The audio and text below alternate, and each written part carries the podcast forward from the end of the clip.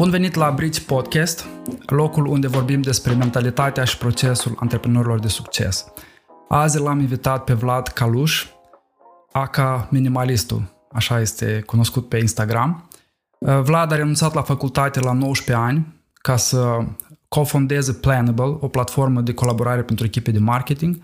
Este creator și educator în mediul online, uh, sub brandul Minimalistul Uh, este autodidact, pasionat de călătorii și vrea să se pensioneze de vreme. Salut, Vlad! Salut, Igor, și mersi foarte mult pentru invitație. Vlad, vreau să începem cu viitorul. Tu, pe landing page-urile tale, în descrierile tale, vorbești despre obiectivul tău, scopul tău de a te pensiona de vreme. Ce înseamnă asta? Care este obiectivul la ce portofoliu de investiții vrei să ajungi? La ce vârstă? Și ce se întâmplă după?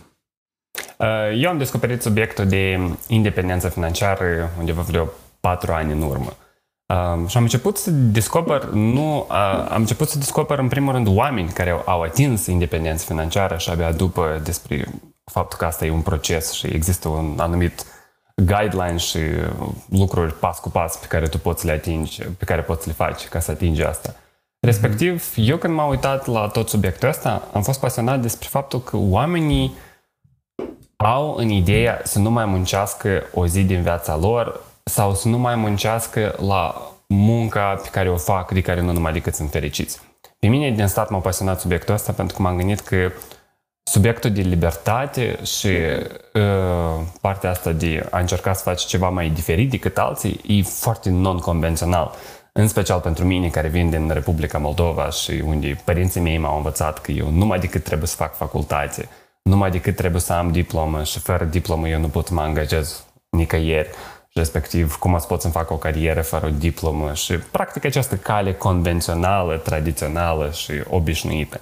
Iar atunci când am descoperit subiectul de independență financiară, am văzut că aparent, în primul rând, n-ai nevoie de o avere foarte mare. Uh, în general, în Statele Unite, 20 de ani în urmă se considera că ca să poți să devii independent financiar, ai nevoie de un portofoliu de un milion de dolari. Un milion de dolari la prima, uh, la prima vedere sună foarte mult, dar de fapt când ne gândim, asta iese aproximativ 40.000 de dolari în cheltuieli pe an pentru o perioadă de 25 de ani. Și imediat revin la cum e făcut calculul ăsta. Uh, iar pentru a atinge independența financiară, noi avem nevoie să creăm acest portofoliu. Un portofoliu este practic colecția la toate activele pe care noi le deținem. Nu știu, uh-huh. acțiuni, ETF-uri, imobiliarele care noi le avem, depozitele bancare și tot așa uh-huh. mai mhm. departe. Eu, pentru mine, am ajuns la calculul de jumătate de milion de euro. Am ajuns la calculul de jumătate de milion de euro pentru că am făcut uh, următoarea estimare. Eu, la momentul dat, uh, cheltuiesc o sumă de bani în fiecare lună, dar am calculat că undeva peste vreo 5-7 ani sau 10 chiar aș cheltui aproximativ 1600 de euro, 1667 de euro pe lună. Mm-hmm. Iar uh, așa iese, cred. 25 la 12. Da, 1666 de euro pe lună. Acum am calculat că suma aceasta, practic, ar însemna că eu aș avea nevoie să cheltuiesc în jur la aproximativ 20.000 de euro pe an.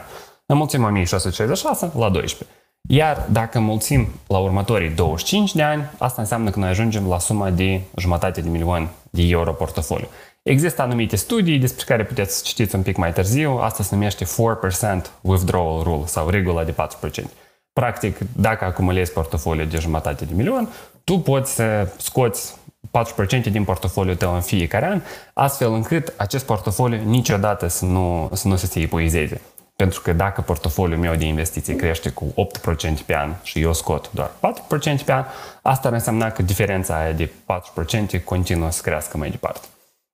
Eu mi-am făcut toate calculele astea și am spus că ok, ce trebuie să fac pentru asta? Pentru asta trebuie să am un fond de urgență, un fond de siguranță, pentru asta am nevoie să încep să economisesc stabil în fiecare lună cât mai mult și, în mod ideal, trebuie să-mi cresc veniturile în timp, astfel încât să-mi cresc și rata mea de economisire, astfel încât să pot să contribui mai mult în portofoliile mele de investiții.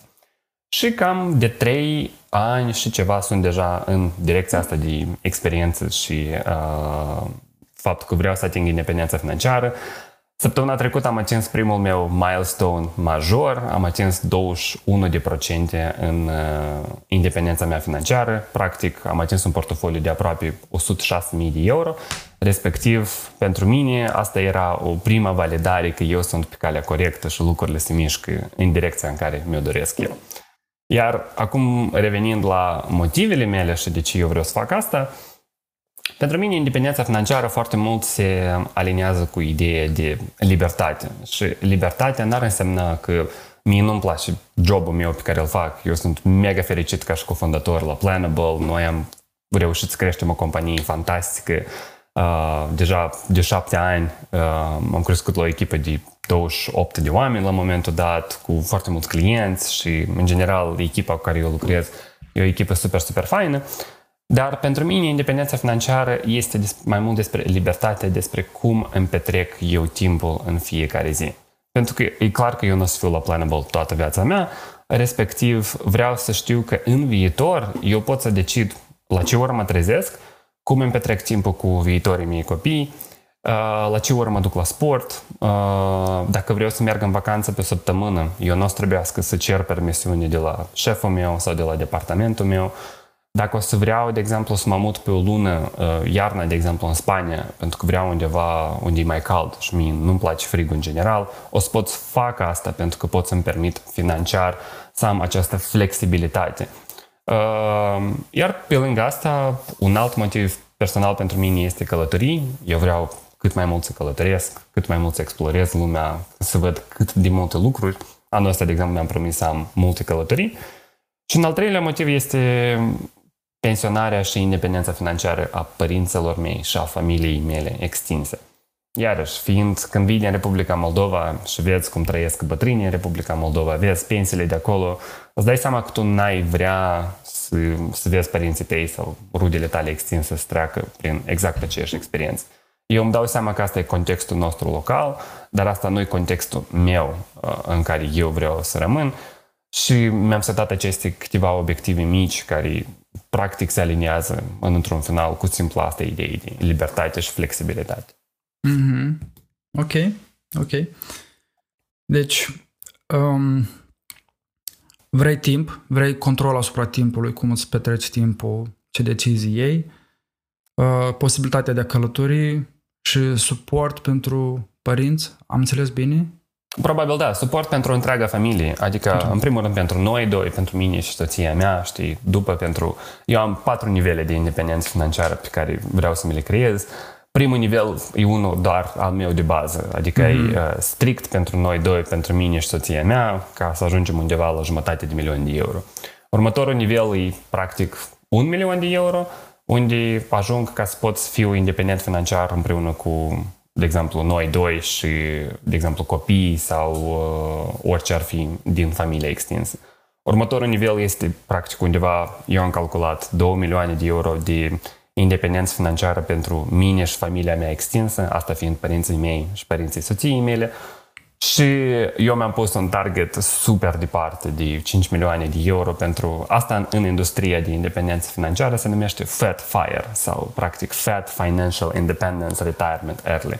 Mm-hmm. Asta deja vorbim de un portofoliu în care tu nu doar poți să-ți menții stilul tău de viață mulți ani la rând, dar dacă dorești, tu poți să-l îmbogățești în viitor. Adică, de exemplu, ai putea să te muți poate în altă țară care este un pic mai scumpă, uh, sau mult mai scumpă, ai putea să ai vacanțe mult mai multe, ai putea să trăiești poate în altă parte trei luni, fără ca asta să aibă un efect major asupra uh, averii tale nete și portofoliului tău financiar. Mm-hmm, mm-hmm. Ok, sună bine. Acum hai să mergem un pic înapoi. Uh, la pre-interviu m-ai spus despre faptul că la 19 ani te-ai mutat de la Chișinău la Cluj, ai renunțat la facultate și ai mers all-in pe Planable. Și că a fost, exact. la, la Cluj a fost o perioadă grea din punct de vedere financiar. Povestește-mi despre perioada asta și cum a fost pentru tine. La Cluj noi am ajuns, uh, noi am ajuns eu și cofondatorii mei într-un context în care toată lumea s-a mutat, toată lumea și-a lăsat tot ce a avut în Cluj, în Chișinău, ca să putem să ne mutăm la Cluj. Noi am fost invitați la Cluj de către Spheric Accelerator, uh, organizație pentru care până acum pot să zic că datorită lor nu aș fi unde sunt aici. Iar mentorii de acolo ne-au zis că veniți, noi avem grijă de voi, vă oferim cazare, găsim noi cum să, uh, să vă ajutăm și cu banii, dar veniți aici pentru că aveți o idee faină, aveți o echipă faină, pare a fi că you're onto something și voi o să reușiți să faceți ceva, dar veniți și o să aveți măcar o experiență bună. Eu atunci m-am gândit că, ok, în primul rând, facultatea pot să lăs lejer, pot să revin la facultatea anul viitor, fără nicio problemă, nu văd exact cum n-aș putea recupera un an din uh, viața mea după. Dar experiența asta ar putea să fie una uh, formală pe, pe, pe toată viața. Iar atunci când am ajuns la Cluj, noi am fost uh, probabil norocoși în primul rând și totodată am avut un context de care suntem recunoscători, faptul că Spheric Accelerator ne-a făcut cunoștință cu primii noștri investitori. Uh, primii noștri investitori la Planable sunt Freiburg Capital, uh, este un fond de investiții la fel local din uh, România, fondul care stă din spate și la elefant.ro și multe alte companii în care a investit fondul, dar ei atunci ne-au oferit nouă o investiție de o, o investiție practic niște pocket money la scala la care noi suntem acum și noi am putut, prin intermediul banilor ăștia, să putem să cheltuim și să ne asigurăm viața noastră de zi cu zi. Pe atunci asta era aproximativ. Noi pe atunci ne ofeream salariul ca și cofondatori uh, și salariul pe atunci în 2016 pentru noi era de 800 de roni. Asta era în Cluj. Norocul nostru a fost că noi am avut și un cămin pe care ne l-a oferit uh, Sferic, Practic, noi trăiam într-un cămin studențesc, unul super fan, fain, eu am avut doar experiențe pozitive în acel, în acel cămin. Și asta era partea bună, că nu trebuie să plătim chiria, noi am avut, eu uh, împărțeam o cameră cu cofondatorul meu, Nicu, și um, din ăștia 800 de lei m-am trezit când dădeam seama că, în primul rând, asta este cam printre primele mele salarii care am început să le câștig lună de lună. Înainte de asta am avut joburi, însă am avut joburi din astea part-time și de scurtă durată, fără ca el să fie lună de lună. Și acum cu ăștia 800 de lei, sincer, acum nu-mi imaginez cum aș trăi cu ăștia 800 de lei și nu-mi imaginez și nu, nu pot să-mi amintesc exact cum am trăit cu ăștia 800 de lei, dar îmi amintesc că cumva am făcut eu lucrurile să întâmple. Nu știu, de exemplu, dacă ieșeam la o bere, știam că, ok, eu am buget doar pe o bere, pentru că astăzi pot să cheltuiesc doar 10 lei.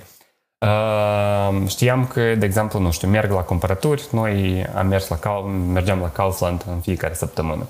Respectiv, ok, dacă eu merg la Kaufland, luna are, să zicem, 4 săptămâni, uh, bugetul meu de 800 de lei trebuie împărțit cumva în, să zicem, nu știu, 150 de lei pe săptămână, max. Ok, hai să încercăm să facem asta. Pe lângă asta trebuia cumva să-mi găsesc bani și pentru mâncarea care o cumpăr dintr-o cantină locală. Și asta tot trebuia cumva să bugetez. De exemplu, noi, eu până acum cu mare drag îmi amintesc de experiența asta. Cantina la care noi mâncam se închidea la ora 6, însă dacă veneai la ora 3, ei aveau reduceri de 30% și dacă veneai la ora 5, ei aveau reduceri la 50% pentru toată mâncarea rămasă. Noi, bineînțeles, că mâncam doar după 3 și după 5 veneam încă o dată ca să putem să mai cumpărăm mâncarea asta care rămânea, care era mai ieftină. Uscată uh, și poate nu cea mai delicioasă și rămasă după toată ziua, dar noi eram practic studenți pe, pe atunci simpli și fericiți care, care puteau să facă asta. Și Mm, probabil, știu că am împrumutat la părinți de câteva ori doar pentru banii de transport de la Chișinău la București, de la Cluj și invers. Pentru că pe atunci transportul de la Cluj la Chișinău costa undeva 80 de lei, nici nu știu cât e acum, dar pe atunci chiar și 80 de lei pentru mine erau practic 10% din acel salariu și mi se, mi se părea foarte, foarte mult. Dar am avut un mare noroc de părinți care m-au susținut atunci și eu, în general, de mic fiind, aveam probabil o rușine de a împrumuta bani de la părinți. Și nu știu de unde asta vinea. Eu, eu, eu mă simțeam foarte cringe când trebuia să împrumut bani de la părinți, în special de aici eu am afaceri, de aici încerc să fac un startup, dar de aici împrumut bani de la părinți. Pentru mine asta mm-hmm. mental pur și simplu nu se lega. Mm-hmm. Mm-hmm. Ok. Ok, și din ce mi-ai spus la pre-interviu, sentimentul ăsta de rușine, faptul că ai fost nevoit să împrumuți bani de la părinți, te-au făcut ca atunci când ai ajuns în Londra să începi o economisire agresivă și ți-ai promis că o să faci tot posibilul să nu mai ajungi în situația de a împrumuta bani. Da, pentru că noi în Londra am ajuns în 2017. Noi am fost înainte de asta în California, am stat acolo trei luni, la fel cu un salariu de 300 de dolari în California, în San Francisco, practic cel mai scump oraș din lume. Am avut apartament asigurat uh, și era o diferență foarte mare. De aici ai un apartament în practic aproape într-un penthouse la etajul 28 în centrul centrului San Francisco de la un prieten care ne l-a, ne l-a oferit pe o perioadă. Dar de aici tu trebuia să mănânci orez și piept de pui de luni până duminică, pentru că pur și simplu pe altceva nu aveai bani. Asta a fost un challenge, dar alt challenge după asta depășit era faptul că noi, când am revenit din San Francisco, noi am descoperit că noi nu prea mai avem bani în conturile noastre bancare, pentru că la Planable încă nu se făceau bani, produsul încă nu era în etapa aia. Și noi ne-am tăiat salariile pe perioada de 3 luni, practic, în toată primăvara 2017. Eu chiar și atunci mi-am cunoscut soția mea, care până acum îmi amintesc cum soția mea, viitoare deja soție, câștiga pe atunci cred că vreo 1000 de euro și eu de aici n-am absolut niciun salariu și nu pot să-mi cumpăr măcar o cafea. Dar noi am ajuns, noi am aplicat la Techstars London, este un program de accelerare uh, pe care îl recomand absolut tuturor, e una din cele mai prestigioase programe de accelerare din lume. Cei care intră în Techstars London câștigă, o, adică li se oferă o investiție de 120.000 de dolari pentru 7% din companie. Acum, noi din ăștia, în primul rând, ca să putem să ajungem în acest program, trebuie să ajungem în luna mai în 2017 la un pre la un practic pre-interviu înainte ca să fim uh, uh, ca să ni se ofere acest loc. Eu am ajuns în Londra cu biletele de avion erau cumpărate de către, de către companie, dar am ajuns în Londra cu, sincer vă zic, 75 de pounds pentru un weekend uh, sau poate chiar 50 de pounds pentru un weekend. Nici măcar bani pe un card ca să pot, în caz de ceva, să pot să-mi asigur alte cheltuieli. Eu țin minte până acum cum eu am plecat din Londra cu 20 de pounds cu gândul că vreau să păstrez banii ăștia doar în caz că, nu știu, îmi scap trenul, îmi scap busul, îmi scap alte chestii și o să-i păstrez just in case, dar mi-amintesc până acum cum, nu știu, eu am stat N-am cumpărat bani în mâncare în avion, chiar dacă era, eram super flământ. Uh, n-am cumpărat o altă apă pentru că am luat niște apă din robinet de la niște prieteni la care stăteam. Și anume pentru că am venit cu un buget atât, atât de strâns și nici n-am vrut pe atunci să cer bani de la părinți, am cerut bani de la un prieten la care i-am întors peste două luni. Dumitru, mulțumesc! Uh, iar după noi ajungem în uh, Techstars London, din ăștia 120.000 de dolari, noi în sfârșit am început să ne plătim niște salarii. Evident că am plătit în primul rând chiria în Londra și după am început să ne plătim niște salarii. Eu pe atunci eram, când am văzut primii bani din salariu, eu am înțeles că eu nu mai revin niciodată în punctul la zero în care eu am avut 20 de pounduri în, uh, într-un în metro în Londra. Mi-am dat seama că eu vreau în primul rând să economisesc cât de mult pot. Eu vreau, pe atunci n-am știut că asta se numește fond de urgență, fond de siguranță, n-am știut că poți să faci mai multe conturi de economii, am știut intuitiv că vreau să fac niște economii. Respectiv, economiile astea le-am pus cât de mult am putut. Practic, încercam să cheltui, nu știu, îmi puneam niște obiective artificiale, gen, ok, mă duc azi la supermarket, nu cheltui mai mult de 50 de pounduri pentru o săptămână înainte. Și îmi puneam tot felul de chestii, nu știu, îmi puneam uh, orez, uh, fasole, uh, legume înghețate, tot felul de lucruri ca să pot să știu că îmi cumpăr și pot să-mi fac mâncare. Și de atunci eu eram singurul om din batch nostru de cofondatori. Noi eram 10 companii, aproape 50 de oameni implicați în programul de la Techstars Londra. Eu eram singurul om care venea în fiecare zi, de luni până vineri la birou cu caseroala lui de mâncare și uh, permanent aveam mâncare făcut, toată lumea era uh, entuziasmată de mine, că era gen, wow, cum, cum, cum tu ai răbdare și ai timp să găsești pentru asta? Și eram gen, pentru mine asta nu e răbdare și timp, pentru mine asta e necesitate, pentru că eu n-am, pur și simplu, nu-mi venea în cap cum eu pot să cheltuiesc la momentul acela dintr-un salariu de aproximativ 700 de pounduri, să cheltuiesc cam 6-7 pounduri pe zi, doar pe un prânz. Mie spre asta e exagerat de scump și îmi dădeam seama că eu știam în interiorul meu că e mai ieftin să-ți faci mâncare de acasă. Și mi-am făcut, după asta, cu timp am început să-mi sunt și părinții și, nu știu, mama mi explica cum să fac diferită mâncare și am început să mai fac un pic de diversificare în bucătăria mea pe care am avut-o.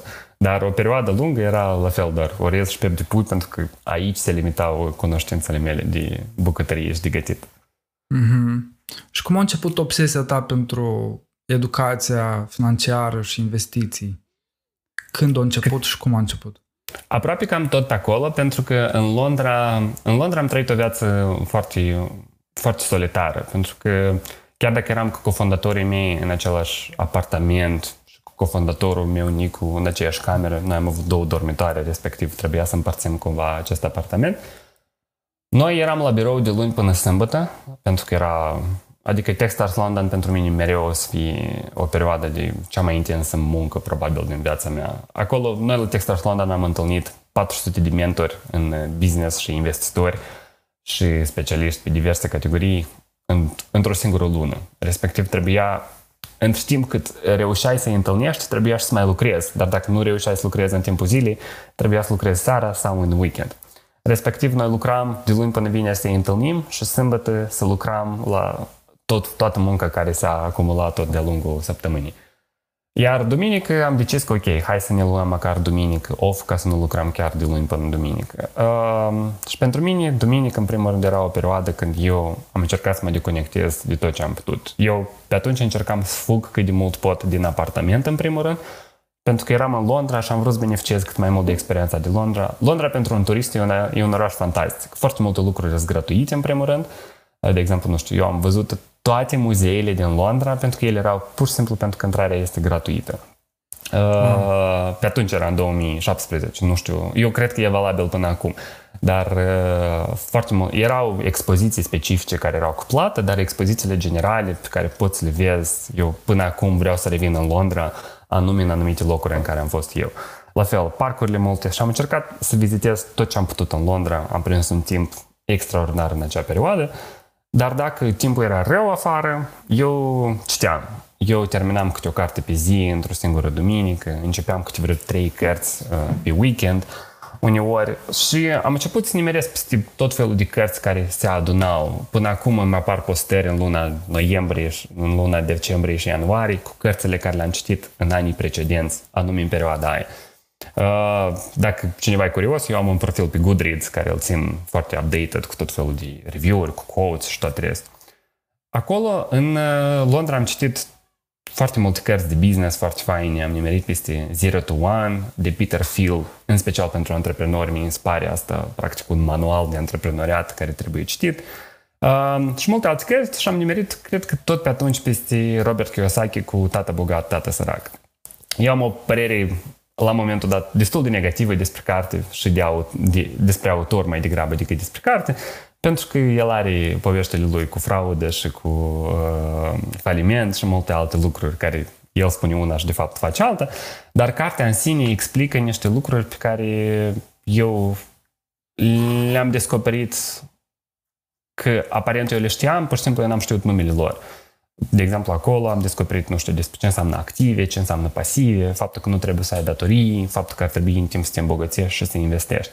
Și eu am început să înțeleg de chestia asta că eu trebuie să încep să investesc, doar că problema este faptul că noi, fiind în Europa de Est, noi de obicei avem acces la toate informațiile astea în engleză și contextul la informațiile astea despre cum să investești ca și american în America. Asta e un lucru care mă frustrează pe mine foarte mult despre educația financiară în, în Europa de Est. Iar eu când am început să citesc despre toate lucrurile astea, îmi dădeam seama că, ok, cum eu pot să investesc în 401k, în Roth IRA și un miliard de lucruri care sunt locale, specifice doar pentru americani din toate cărțile de educație financiară pe care am început să le citesc. Cu toate acestea, am început să citesc uh, punctual despre ce înseamnă un buget, despre faptul că trebuie să începi să economisești stabil. Și cam atunci, prin 2017, pentru mine, catalistul principal a fost pur și simplu faptul că am început să câștig un pic mai mulți bani. Și am început să am o am început să am un buffer deja de economie. El pur și simplu începeau să acumuleze bani și eu îmi dădeam seama că nu există o... Pur și simplu nu există un flow simplu pentru banii ăștia, pentru că îmi dădeam seama că ar fi... Ei nu pot să stea pur și simplu într-o cutie acolo în contul bancar. Trebuie să fie făcut ceva cu ei. Eu nu prea am știut ce să fac, dar în 2018 am început să fac primele investiții non-financiare am început să fac investiții în mine. Am vrut să-mi fac permis de conducere numai decât și m-am gândit că asta e o investiție în mine și am putut să cheltui cumva banii ăia adunați într-un mod mai eficient. Mi-am pus brackets, eu de mult am vrut să fac asta, părinții mei nu-și permiteau financiar și am zis că ok, vreau să-mi fac asta. Uh, și am început să merg la sport, am început să cumpăr mult mai multă mâncare, am început să cumpăr nutriție, vitamine, alimente mai bune și astfel încât să îmbogățesc starea mea uh, de sănătate. Dar până acum sunt recunoscător lui Sergiu Popa, care datorită lui, la un moment dat, noi am fost la un parte de Revelion și el începe mie să-mi povestească despre faptul că el investește la bursa românească. Și eu eram foarte confuz ce înseamnă bursa românească, dar el mi explică faptul că tu poți să investești la momentul dat în BRD, de exemplu, sau în Banca Transilvania, sau în uh, Petrom, sau în uh, Purcari Wines și multe alte companii care ele sunt listate la bursa românească și tu poți să investești. Deci, de exemplu, nu știu, acțiunile costă un leu. De exemplu, la OMV Petrom, acțiunile costă 44 de bani acțiunea. Uh, la Banca Transilvania, 20 de lei acțiunea. Și tot așa mai departe. Și eram, mm, cum fac asta?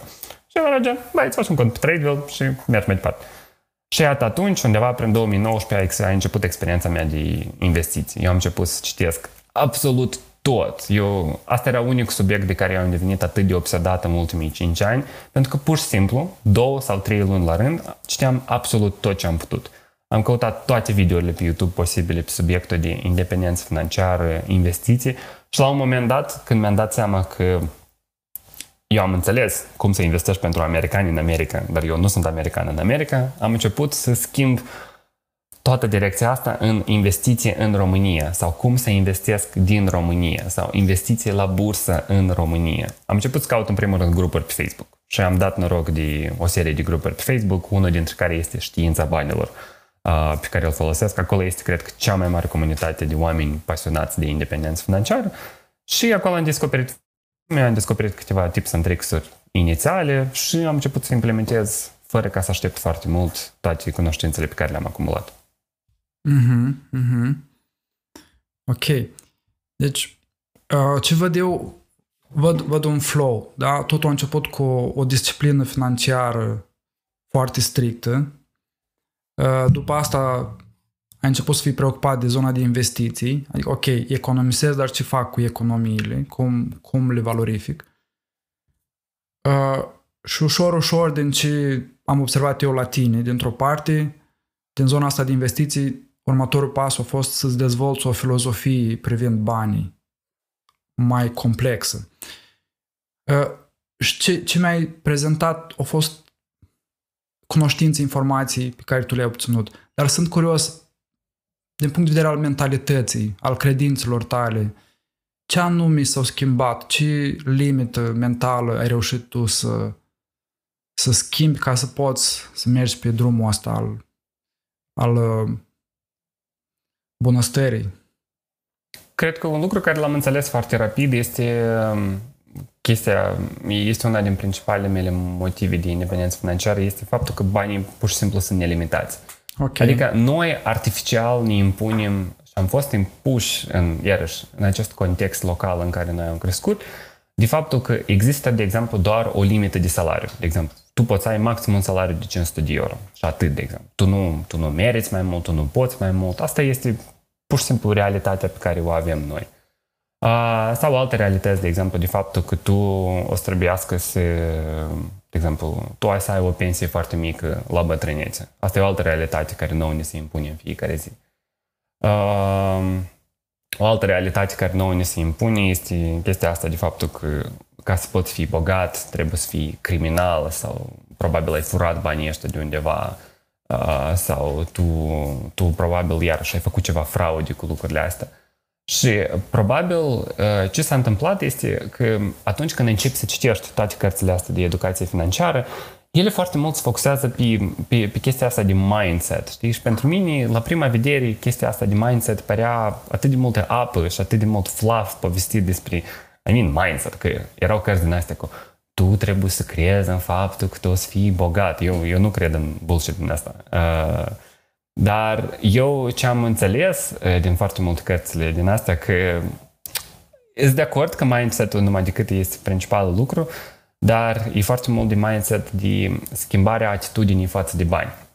Și prin asta am în vedere, de exemplu, că noi, iarăși, în contextul nostru uh, din Europa de Est, credem foarte mult că banii sunt ochiul dracului sau uh, dacă ești uh, bogat, ești criminal. Uh, dar noi am crescut, dacă te gândești, noi am crescut în contextul ăsta din copilărie, nu doar local. Uite la desenele noastre animate, de exemplu, cel mai bun exemplu care eu l-am este cu, uh, cu Donald Duck uh, și cu Scrooge McDuck cu Scrooge McDuck, care el era super bogat și el înota în monede de aur în casa lui, uh, într-un subsol, dar și noi ne gândeam că, oh, uite la el, el e rău, el are tare mulți bani. Uh, și toată ura asta față de bogați, nouă ne, pur și simplu ne se pătrunde încă de la o vârstă foarte, foarte, foarte, foarte, foarte mică. Iar uh, noi nu putem să ieșim din acest ciclu vicios decât dacă conștientizăm toate lucrurile astea. Și eu am avut noroc să dau peste câteva cărți elementare, adică eu am dat peste Atomic Habits de James Clear, care la fel povestește despre chestia asta.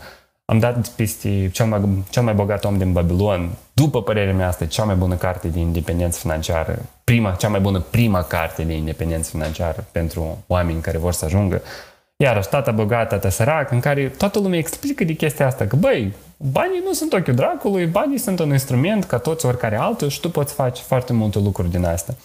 Și am nimerit uh, foarte mult, pe mine m-a schimbat uh, uh, Ramit Sethi, e un autor american, el a scris o carte care se numește I Will Teach You to Be Rich. Uh, am, am văzut că se găsește și la noi în librărie în uh, România. Uh, uh, o să te înveți să devii bogat sau ceva de genul dat traducerii. Dar îl găsiți pe Instagram ca uh, @ramit. El povestește de, despre chestia asta de viață bogată. El numește conceptul de rich life, în care uh, pentru mine asta a fost un click foarte important. Rich life, uh, în vederea lui Ramit, înseamnă că noi trebuie să ne construim viața, viața noastră bogată din ziua de astăzi. Noi nu trebuie să așteptăm un moment artificial în care noi ne spunem atunci când ajung la un salariu X, atunci o să încep să fac Y. Sau atunci când o să acumulez 100 de mii, o să fac Y. Pentru că asta oricum se numește platonic hedonism, despre faptul, nu știu, tu îți cumperi o mașină mai scumpă și după asta o să-ți dai seama când ești nefericit cu mașină mai scumpă, pentru că toată lumea are mașină mai scumpă ca tine oricum. și o să vrei iarăși mai scumpă și nu o să fii fericit cu lucrurile pe care le ai. Și pentru mine, eu am început să cultivez foarte mult din gratefulness-ul ăsta, de recunoștință de tot ce aici am, dar totodată Ramit mi-a permis să învăț chestia asta de rich life, în care tu trebuie să-ți creezi viața ta fericită și bogată de pe acum. Și trebuie să identifici exact care sunt triggerele tale emoționale de, de cheltuieli. De exemplu, sunt unii oameni care ei nu sunt fericiți să cheltuiască pe, nu știu, de exemplu, subscription-uri, pe mâncare în restaurante, pe experiențe de lux și tot așa mai departe, dar ei vor să cheltuiască banii lor pe, de exemplu, um, jocuri de societate cu familia sau călătorii sau uh, să meargă, de exemplu, să-și dezvolte o serie de pasiuni și hobby-uri și tot așa mai departe. Iar eu, pentru mine, am început să mă gândesc care este viața mea bogată. Și viața mea bogată înseamnă că eu vreau să călătoresc, eu vreau să am timp pentru mine și pentru sport, vreau să petrec cât mai mult timp cu soția mea și cu familia mea și ieșirile în oraș nu sunt atât de importante decât dacă ele sunt cu prieteni și asta este o experiență socială, culturală pentru noi. Uh, și pentru mine, concret, atunci a fost un moment când eu am înțeles că viața, că eu nu trebuie să aștept un moment artificial de când o să-mi creez și eu o să fiu, atunci când ajung la portofoliul meu de jumătate de milion, eu o să pot să fiu fericit. Eu deja sunt foarte fericit în etapa mea și în situația mea, cu toate economiile care sunt. Nu simt că mi-am strâns cureaua, eu călătoresc regulat și fac asta concret pentru că Vreau să mă bucur de momentele și de călătoria asta spre independență financiară cât o fac, nu doar să aștept acest moment că la 30 de ani o să ajung și atunci gata, eu am făcut și nu mai am obiective în viața mea. Mm-hmm. Nice, nice, nice. Da, recomand tuturor celor care ne urmăresc să-ți dea follow pe Instagram pentru că ceea ce propui tu este are mai multe fațete. Da? Uh, ai pornit de la filozofia asta minimalistă cu constrângeri, cu disciplină, dar ai adăugat pe parcurs și viziunea asta privind rich life, ce, ce îți aduce bucurie și împlinire acum, cum poți să trăiești în așa fel încât să te bucuri de viață acum, fără să trebuiască să amâni anumite lucruri care sunt importante pentru tine. Da. Bun, ai menționat Atomic Habits, cel mai bogat om din Babilon și Ramit Sethi. I will da, teach Ramit, you to be rich. Ramit, Ramit Sethi cu I will teach you to be rich. Uh, foarte, foarte, foarte, foarte mult îmi, îmi plac resursele lui Ramit. El are blogul lui la fel, e foarte plin. Are chiar și cursuri gratuite și multe materiale gratuite pe cum să-ți creezi acest buget de mindful spending, practic de cheltuieli conștiințioase cu exact să cheltui pe lucrurile. El practic explică asta prin faptul că tu îți creezi un buget în care ție tu îți focusezi banii tăi în direcție în care ție îți place să cheltuiești mai tare pe anumite lucruri și tu cheltuiești mai puțin pe lucruri de care ție nu-ți plac. Și tu faci asta conștient lună de lună, astfel încât la un moment dat tu îți dai seama că stilul tău de viață s-a îmbunătățit doar pentru că tu ai început să faci mai multe lucruri conștient care îți plac și tu direcționezi banii mai mult și mai mult în aceste direcții care ți îți plac. De exemplu, el, el, el dă un exemplu banal despre o femeie, despre o femeie din New York. Ea câștigă, nu știu, un salariu de top de 250-280 de mii de dolari pe an. Uh, deja contribuie și investește foarte mult, o bună parte din salariul ei în fiecare lună și ea în continuare rămâne cu bani în fiecare, în fiecare lună. Iar ea, pentru ea, a descoperit că rich life este să-și cumpere perechi de pantofi. E că femeii îi plac foarte mult uh, perechi de pantofi și ea știe că pentru ea o fac fericit. Pentru mine, asta ar putea să aibă zero sens. Iarăși eu am uh, o serie de pantaloni și tricouri. Dar pentru alții, asta ar putea să fie, de exemplu, nu știu, pentru alții asta ar putea să fie figurini Lego sau din Star Wars. Sau asta, pentru alții ar putea să fie uh, electrocasnice în bucătării, pentru că lor le place foarte mult să gătească. Pentru alții ar putea să fie, pentru mine asta e foarte mult nutriția, haine sportivi, mm-hmm. uh, mhm. experiențele mele sportive și fix ce aici povesteam și noi anterior. Dar pentru ea asta au fost pantofi. Și iată, femeia își cumpără în fiecare două săptămâni sau o dată pe lună își cumpăra pantofi de, și își cumpăra pantofi nu din ăștia de pe, uh, de pe website-uri locale. Cumpăra pantofi din ăștia care costă, nu știu, peste 1000 de dolari. Uh, iar pentru ea asta era o întreagă experiență de cum ea după asta le acumula, își crea un spațiu de depozitare pentru ele. Ea le îmbrăca la diverse ocazii și tot așa mai departe. Și femeia, în continuare, nu avea absolut nicio problemă financiară, nu avea nicio dificultate să plătească toate lucrurile astea. Ea pur și simplu a identificat că ea vrea să-și distribuie banii ei într-o direcție în care pe ea banii o fac fericit și ea este recunoscătoare pentru stilul și modul ăsta de viață pe care îl are ea. Mm-hmm, mm-hmm, da. Da, eu nu am nicio reținere să cheltui când vine vorba de, de două zone ale vieții mele. Zona de învățare, cărți, cursuri, uh, coaching, uh, mentorat, terapii, tot ce ține de învățare și dezvoltare personală. Și doi, zona de sport, la fel. Nu am nicio reținere. Și, cum ai spus tu, important să-ți alegi zonele care sunt cu adevărat importante pentru tine și să-ți dai voi. Eu am avut un moment, acum 2 ani, când am avut COVID, am stat în casă, izolat, o săptămână de zile și în momentul în care am ieșit, mi-am dat seama că eu tot amânam anumite lucruri, crezând că eu nu-mi permit. Amânam să încep uh, să merg la sală cu antrenor. Era un lucru pe care mi-l doream, dar îl tot amânam amânam să fac tenis, amânam să fac un program de coaching pe care mi-l doream de mulți ani și tot mă gândeam, încă mai aștept un pic până o să ajung să-mi permit. De fapt, ăla a fost pe mine, pentru mine un declic și am început să-mi dau voie să fac lucrurile astea. Două luni sau patru luni cât am făcut cu antrenor, au pus bazele pentru doi ani de zile în care eu și acum sunt uh, consecvent, consistent pe partea asta de sport, Programul de coaching, la fel, a avut un impact foarte mare asupra mea și rezonez foarte mult cu ceea ce spui tu.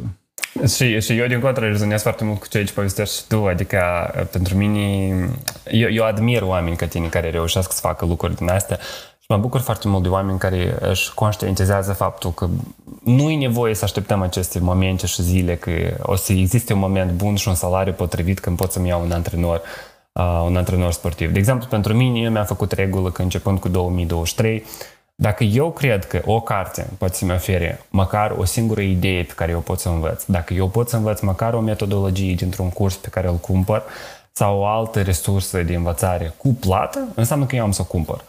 Uh, pe de altă parte, mi-e frică să nu ajung în momentul când eu cumpăr toate resursele astea de învățare și nu, nu mai ajung să le fac. Eu, de exemplu, am, eu în luna decembrie am cumpărat, uh, în luna noiembrie le-am cumpărat la discount, am cumpărat două cursuri de la Ali Abdal. Uh, el este la fel un educator în spațiu de productivitate, antreprenoriat și creare de conținut.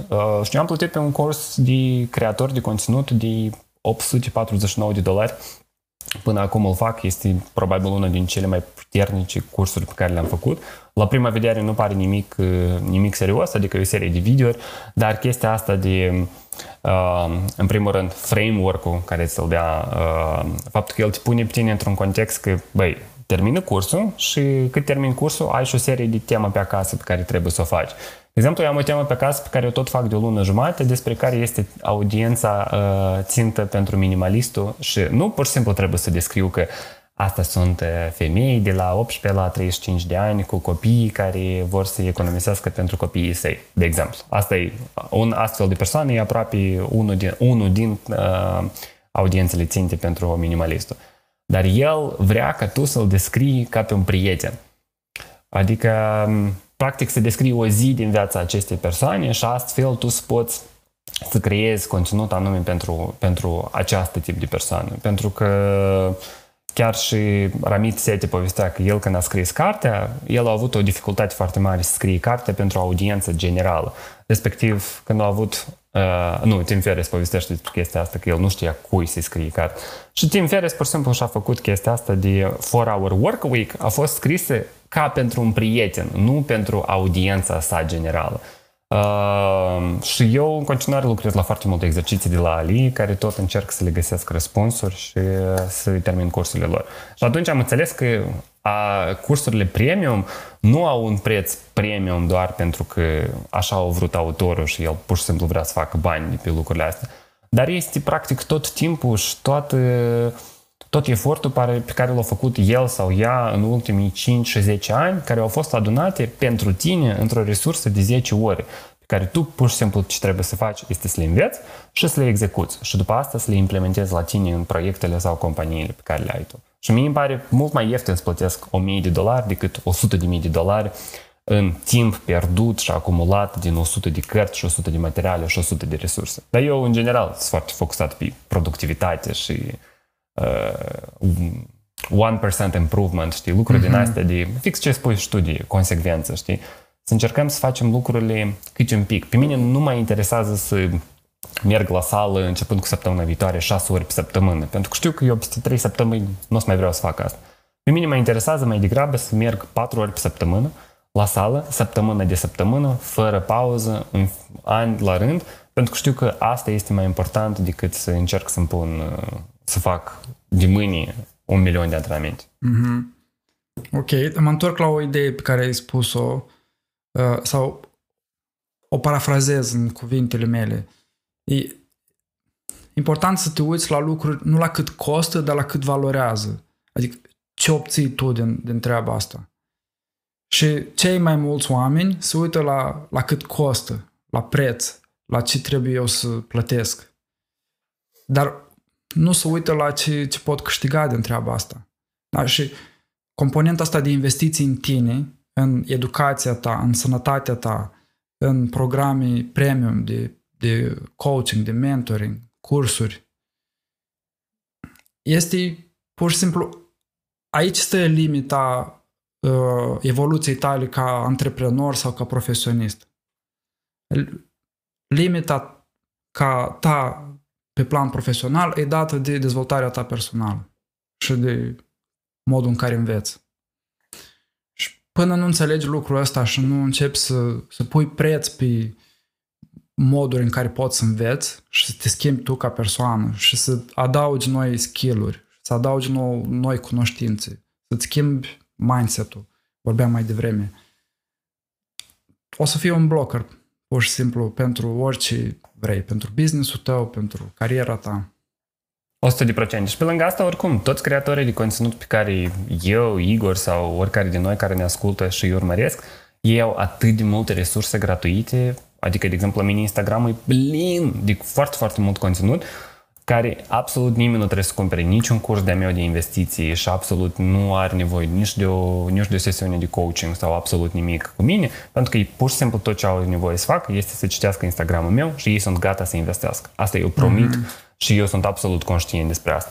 Uh, și pentru oamenii care, de exemplu, care nu sunt siguri de toate materialele cu plată, aceeași carte a unui autor uh, sau orice alte materiale care, care se oferă de ei, Tare mult vă recomand să citiți posterele lor, blog posturile lor, să ascultați câteva interviuri. De exemplu, eu de Ramit Seti întâmplător am descoperit într-un, într-un video pe YouTube la Matt de Avela, care eu îl urmăream pe partea asta de minimalism. Și eu când l-am auzit pe Ramit, pentru mine, pentru mine eu, eu n-am avut oameni cu care am rezonat în acea perioadă atât de mult cât el și Matt de Avela care povestea despre minimalism. Pentru mine tot ce zicea, adică asta era un om, știi, când tu l asculti și tu ești da, da, eu, eu, eu de atât de mult timp vreau să vă zic despre asta și nu, n-am, n-am știut că asta este modul în care tu trebuie să pui propozi- cuvintele într-o propoziție. Mm-hmm, mm-hmm. Da. Am văzut și eu interviuri cu, cu Ramit Seti, într-adevăr. E, e o senzație. Bun, hai să uh, ne concentrăm un pic pe subiectul minimalistul, da? pe lângă faptul că ești cofondator la Planable, pe lângă viața ta personală în care ai traiectoria asta de economisire și investiții pentru a atinge independența financiară, tu practic ești un antreprenor solo care a pornit de la zero și a devenit un educator și un creator online de succes, din punctul meu de vedere. Ai peste 33.000 de urmăritori pe Instagram. Cum, cum s-a întâmplat? Povestește-mi un pic despre proiectul Minimalistul. Uh, Minimalist pentru mine, în primul rând, e un proiect de suflet. Eu am avut nevoie foarte mult și foarte, iarăși, după o perioadă de 4-5 ani de, de Planable, uh, eu mereu am vrut să mă implic în alte proiecte care nu sunt numai decât legate de, uh, de, de Planable. Iarăși, în primul rând, de un mindset shift, de un focus shift. Am vrut să, am vrut să văd un pic de alte lucruri și evident că eu nu pot să fac alte lucruri. În doi ani în urmă mă gândeam că eu nu pot să fac alte lucruri în paralel cu Planable pentru că pur și simplu n-am timp. N-am de unde, adică viața de cofondator, eu, eu mă ocup de partea de vânzări la Planable, respectiv asta e o, o parte de muncă foarte, foarte grea și foarte plină de activități, e-mail-uri, uh, vorbit cu oameni și încercat să-i convingem și să negociem cu ei. Și foarte mult tot mi-am zis despre faptul că, băi, eu nu pot, eu n-am timp, dar uh, mereu eu am ani la rând în care eu aveam notițe cu alte companii pe care eu aș încerca să le deschid sau aș încerca să le fac. Scriam diferite proiecte și în special creator economy și tot, uh, tot valul ăsta de creatori de conținut uh, care au început să apară începând cu 2014 E o chestie care mie a început să-mi placă mult mai tare și mai tare. Adică am început să mă gândesc că, băi, ar fi fain să deschid un canal pe YouTube, dar el e... Un canal pe YouTube asta vreo 16 ore de muncă pe săptămână, ca să poți să filmezi, să editezi și să faci toate lucrurile astea singur. Un canal de YouTube, uh, bun, sună bine, teoretic în ce limbă? Uh, în română, eu doi ani în urmă n-am crezut că eu pot să fac conținut în română, uh, doar pentru faptul că eu gândesc în engleză și eu absolut oricine care o să ne asculte din România o să audă că eu vorbesc cu, sau cu greșeli sau scriu cu unele greșeli și eu sunt complet conștient de asta, muncesc la asta. M-am gândit după asta podcast. Mm. Podcast sună interesant, parcă nu este atât de consumant în timp, parcă pot să-l fac asta, dar ar trebui să invit oamenii și ar trebui să fac interviuri. Când să fac interviurile dimineața înainte de birou, încă nu știu, ok. Hai. Și între timp am început să pun tot asta într-un proiect în Notion și am început să fac tot serie de notițe și mi-am dat seama că Băi, cred că mi-ar plăcea să fac un proiect pe educație financiară pentru că aș vrea, aș vrea să încerc să traduc toate conceptele pe care le-am învățat în engleză, dar pentru vorbitorii de română. Eu pe atunci când am început minimalistul, jur că n-am găsit decât două, trei uh, companii sau doi, trei educatori de educație financiară. Acum, acum știind, pentru că stau în spațiul ăsta foarte mult, știu că ei sunt foarte mult și erau chiar și atunci. dar pur și simplu în spațiul meu eu, ei nu intrau. Ok, am înțeles că vreau să fac un proiect pe educație financiară, am înțeles că vreau să traduc conceptele din engleză pe care le-am învățat, dar să le pun în română, pentru că avem nevoie, din primul rând, mai mult, uh, avem nevoie de mai mult conținut în limba română. Dar un lucru care pe mine mă pasionează este educația, educația tinerilor și educația sau traducerea conceptelor complicate în cuvinte foarte, foarte simple. Unul din motivele de ce oamenii nu investesc la bursă în ziua de astăzi și nu se ocupă de educația lor financiară e pentru că lor le pare că asta este incredibil de complicat și dificil să învețe. Ei au avut cuvântul bursă, ei se sperie, ei au avut cuvântul, nu știu, acțiuni, lor le pare asta complicat, ei au avut cuvântul broker sau platformă de investiție, lor le pare că asta e despre altă planetă. Și în general investițiile sunt create, adică să nu uităm că investițiile sunt făcute de noi când ne gândim la investitori, ne gândim la Wolf of the Wall Street sau ei din toate filmele pe care le-am văzut noi cu cravată în sacou și ei sunt investitori. Uh, când de fapt asta nu este, asta sunt un procent din investitori pe care noi îi vedem. Noi avem investitori absolut peste tot. Noi, noi, noi putem să trecem pe lângă un investitor, pe lângă noi, care are, nu știu, 5 milioane avere netă, posibil nici să nu știm despre asta, pentru că el a investit în afacere, în în, de exemplu, în imobiliare, în acțiuni și în tot așa mai departe. Dar eu am început să mă gândesc, ok, vreau să traduc conceptele astea de investiții într-un mod cât de posibil de simplu. Și uh, pe atunci stăteam foarte mult pe Reddit și pe Reddit era un uh, subreddit care se numea Eli5, Explain Like I'm 5. Mm-hmm. Și eu mi-am dat seama că asta este conceptul pe care eu vreau să-l fac pe, pentru minimalist. Eu vreau să explic ca pentru copii sau pe înțelesul tuturor, astfel încât toată lumea să înțeleagă. Și în continuare am pus proiectul ăsta pe o poliță pentru că n-am timp, n-am timp, n-am timp, n-am timp. Fix, fix ce ziceai și tu. Dar am avut noroc de Oxana Gracenco, ea este Oxanescu pe, pe Instagram, care Oxana mm-hmm. la un moment dat scrie un story Vreau să fac un uh, clubhouse, pe atunci toată lumea stătea prin casă în 2021, că era, lumea avea foarte mult timp liber despre, din, din cauza la COVID. Și Oxana mă invită pe mine într-un clubhouse să vorbim despre independență financiară. Eu am vorbit cât am vorbit acolo câteva chestii și mi-au scris vreo 40 de oameni a doua zi și pe Facebook și pe Instagram, pe profilele mele private uh, și pe e-mail, pentru că e-mailul meu e public pe LinkedIn și mi-au scris că, băi, tu ai vorbit niște chestii interesante, spune-mi un pic, eu am povestit despre chestii, nu știu, despre concret ETF-uri, cum să faci, pas cu pas, adică eu am rezumat tot ce aici povestesc astăzi la minimalistul, probabil în vreo 5 minute de uh, monolog. Și eram de, mmm, dar probabil asta ar trebui să fie ceva mai mult. Și am zis că ok, mi-am setat câteva reguli de joc pentru minimalistul de la bun început.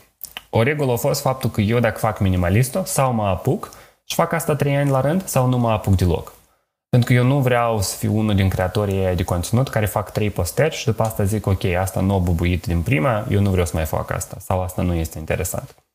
Marii mei creatori de conținut pe care eu îi urmăresc cu mare drag, ei au lucrat 3, 5, 7 și 10 ani ca să ajungă unde au ajuns ei și asta a fost foarte greu. Asta a fost pe la începuturile internetului. Adică Marke Brown Lee de la MKBHD, uh, Matt Diavela și Ali Abdal, care oamenii ăștia în primii doi ani au strâns abia, abia câțiva mii de urmăritori. Și când au ajuns la 50 de mii de urmăritori pe YouTube, s-au gândit că, oh my god, eu, eu sunt creator de conținut mare. Și pentru mine era foarte important asta. Eu am știut că consecvența contează mai mult nu vreau să fac un număr artificial de follower, vreau să ajung în primul rând la 3 ani de activitate. Uh, mie mi s-a părut 3 ani de activitate, Doamne ferește cât de departe. Uh, noi suntem pe, noi suntem în februarie, acum eu în aprilie împlinesc 2 ani de minimalist.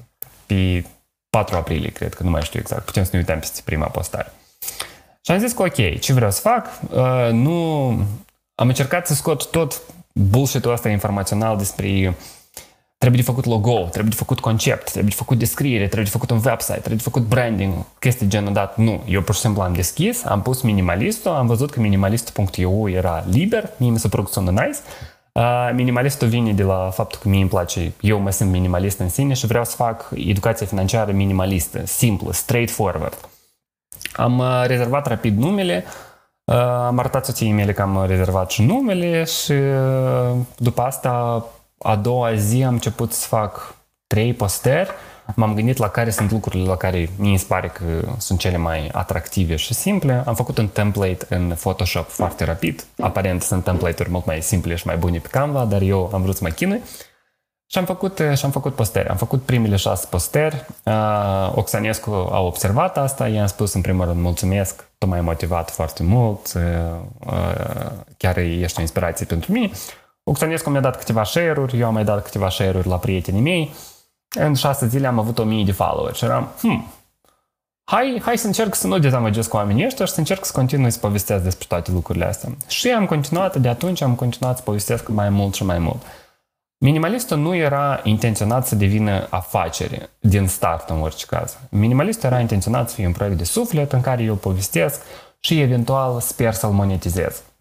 Dar pentru că eu nu pot să mă pornesc cu un proiect din asta pe jumătate de drum, eu am început să caut eu am început din start cu niște planificări. Ok, primul an o să fie despre creare de conținut, a doilea an o să fie despre cursuri, pentru că vreau să încep să monetizez activitatea, a treilea an poate despre newsletter și podcast. Uh, și apropo de ce am început pe Instagram, pentru că mie mi s-a părut Instagram în primul rând o platformă simplă, accesibilă, una care îmi permite mie să am foarte mult feedback direct de la oameni și să am părerea lor dacă eu fac corect sau nu fac corect. Uh, și pentru că mi s-a părut simplu să creez posteri pe Instagram și să faci story-uri. În continuare, pentru că podcastul, următoarea etapă mi s-ar părea podcast, următoarea etapă de fapt mi s-ar părea un blog, un blog sau un newsletter și după asta podcast și după asta un canal pe YouTube. Uh, și am început să fac toate lucrurile astea pe, pe Instagram și să încerc să public. Dar peste două luni am început să-mi dau seama că asta de fapt s-a transformat în afacere pentru că cineva îmi spune că Vlad, învață-mă cum să investesc. N-am timp să citesc posterile tale. Băi, eu pe atunci aveam 30 de posteri, adică cât era să citești posterile mele. Dar cineva mi-a zis că vreau să învăț posterile, vreau să învăț cum să investesc și eu am monetizat atunci, pe mine m-a plătit cineva 50 de euro prima dată ca să-i învăț cum să investească. M-am întâlnit la o cafenea cu ei și o oră întreagă le-am povestit le-am arătat și iarăși metodologia mea și tot ce povestesc eu este foarte punctual, concret, uh, specific. Iată ce sunt investițiile, iată cum tu poți face, iată care sunt exemple, iată unde tu apeși, iată unde tu faci click, iată cum tu faci depuneri la cont. Pentru că eu, eu sunt așa ca persoană, pentru mine, mie nu-mi place fluff și apă. Eu vreau foarte mult să fie cât mai multe lucruri concrete din, uh, din tot ceea ce fac.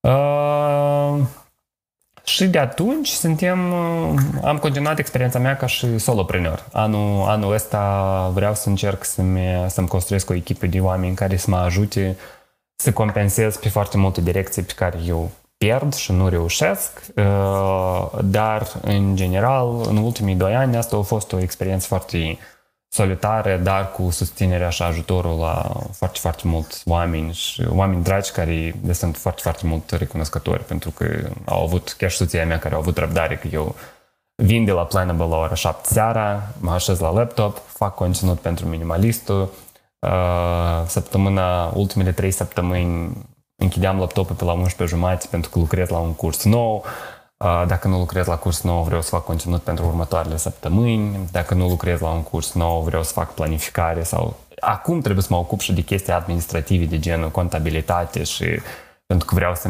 eu sunt foarte fericit să plătesc impozitele la stat și știu sigur că minimalistul are contribuția lui la bugetul de stat, dar eu și fac lucrurile cinstit din vânzările mele. Uh, și cam, cam așa. Mm-hmm. Ok. Am uh, niște întrebări mai, mai concrete despre tool-urile pe care le folosești și modul în care te organizezi. Dar până atunci vreau să fac un pic zoom out pentru că ai menționat cartea lui Peter Thiel, Zero to One. Uh, e un framework pentru startup-uri, pentru companii de tehnologii, dar care uh, stă la baza unui alt concept, monopol personal, uh-huh. chiar și pentru antreprenori solo, pentru creatori de conținut, este relevant conceptul ăsta de, de monopol personal. Adică de a pune împreună câteva elemente care te fac pe tine unic. Da? Și, de exemplu, în cazul tău e o combinație interesantă. Odată filozofia asta minimalistă pe care deja o îmbrățișai de ceva timp. Doi, pasiunea ta pentru educație pe care ai avut-o la fel de, din școală. Uh, trei, obsesia ta pentru investiții și zona asta a educației financiare. Uh, patru, tehnologia online, faptul că ai, ai folosit internetul ca o, ca o pâr, o pârghie pentru a ajunge la foarte mulți oameni. E, e o observație, da? Da, și mai, și mai e o chestie pe care aș adăuga eu și Gary Vaynerchuk. Uh, el cred că de fapt ne ajută pe noi să, uh, să uh, unim toate lucrurile astea pe atunci. Gary Vaynerchuk are filozofia asta de a documenta și nu de a crea conținut. Adică mm-hmm. tu mhm. trebuie să documentezi tot ce faci tu și tu din asta, asta este conținutul pe care tu îl creezi. Exact. Dar Gary Vaynerchuk are o filozofie foarte, foarte simplă.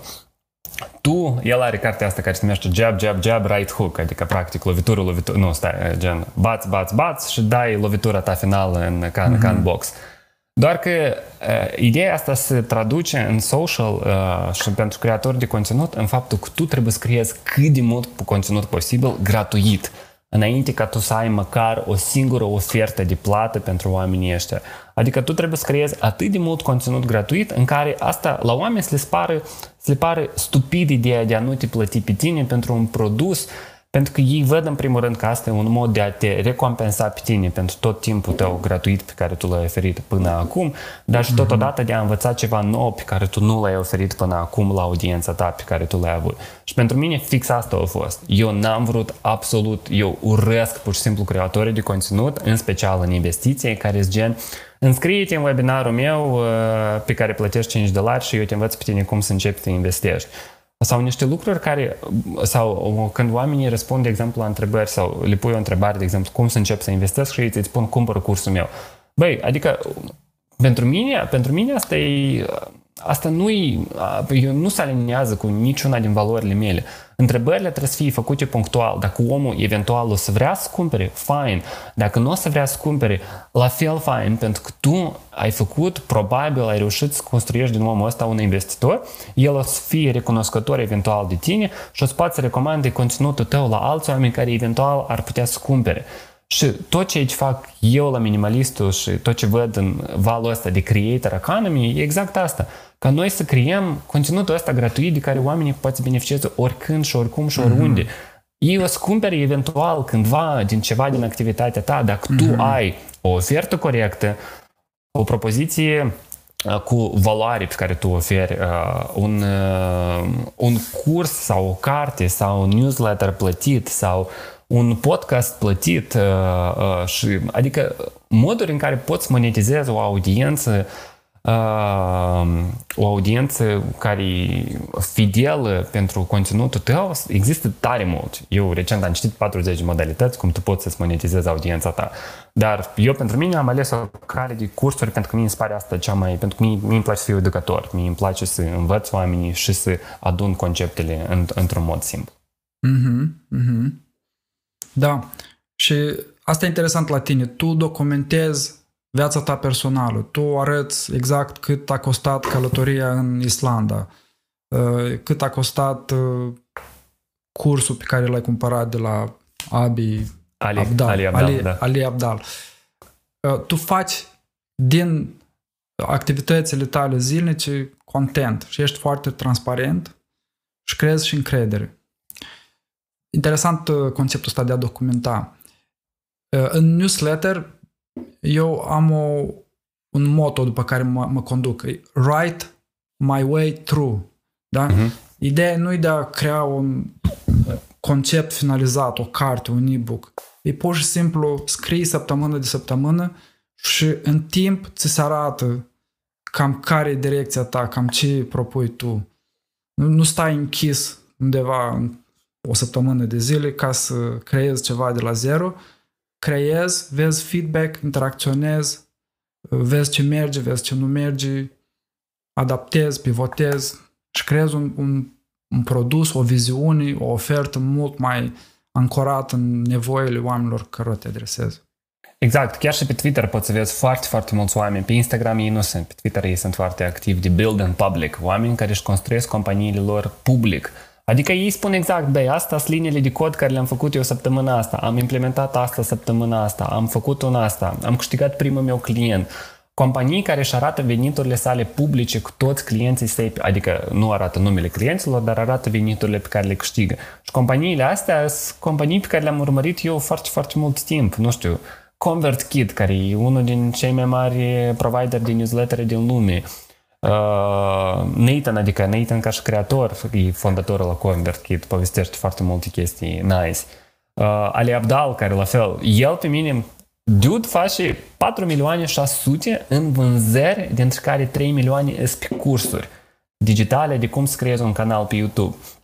Și el arată cum el creează, cum el, el un canal pe YouTube, lui arată transparent cum el creează 12 surse de venit din uh, tot ce a reușit să numească Ali Abdal. Pentru că acolo e deja o echipă de vreo 16 oameni, uh, dar el a făcut multe chestii. Și pentru mine așa, oamenii sunt o inspirație, pentru că eu nu, nu eu rezonez cu ei cel mai mult pentru să văd cifre concrete, să văd oameni concreți, să văd activitatea concretă, ce ai reușit și cum tu ai reușit să faci. Și pentru mine asta e la fel. Eu nu cred, nu văd cum un creator de conținut în spațiu de finanțe personale să nu povestească despre banii lui. Adică, what's your skin in the game? Cum tu? Adică, pentru că sunt foarte mulți creatori de conținut în spațiu de finanțe personale care posibil nu investesc uh, sau pur și simplu povestesc chestii din alte cărți și din alte lucruri și eu la mine, de exemplu, eu azi am vrut să postez care au fost acțiunile care le-am cumpărat ieri.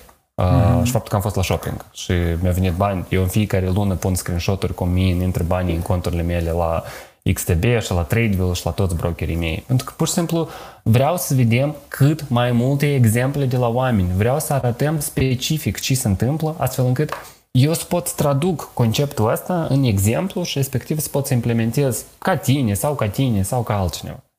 Da, da.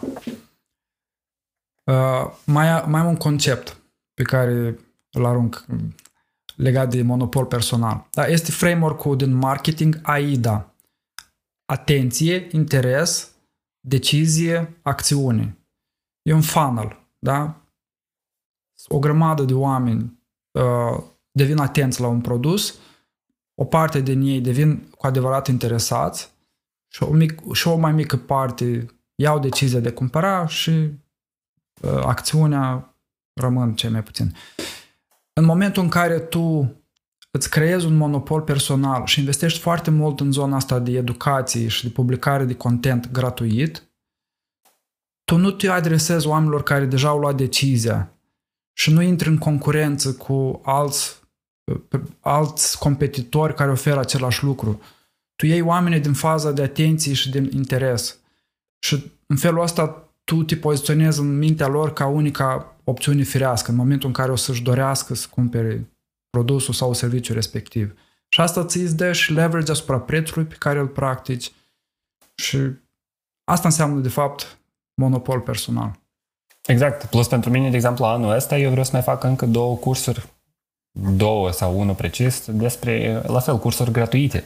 Vreau ca oamenii în continuare să aibă framework-uri și să aibă să-și poate să-și pună atenția lor într-un, de exemplu, în 45 de minute să învețe un lucru. Evident că nu e un curs de 10 ore, pentru că nu pot să dedic atât de mult timp, dar vreau ca oamenii să poată să aibă și să facă lucruri și să facă lucruri mici. De exemplu, dacă oamenii reușesc printr-un curs gratuit să afle despre independență financiară, probabil pentru mulți din ei, și eu nu spun probabil, dar pentru din experiența și din comentariile la cursul gratuit, eu știu că pentru oameni asta e primul lor catalist. Fix așa cum pentru tine era covid fix așa cum pentru mine era solitudinea în Londra, pentru unii oameni asta ar putea să fie un simplu curs de 45 minute în care pentru dânsi există acest click în creier. Mm-hmm. Și gen, de ce n-am știut eu de asta până amoia? De ce? Mm-hmm. Dar iarăși, noi nu putem să nu știm ce, ce ce nu știm.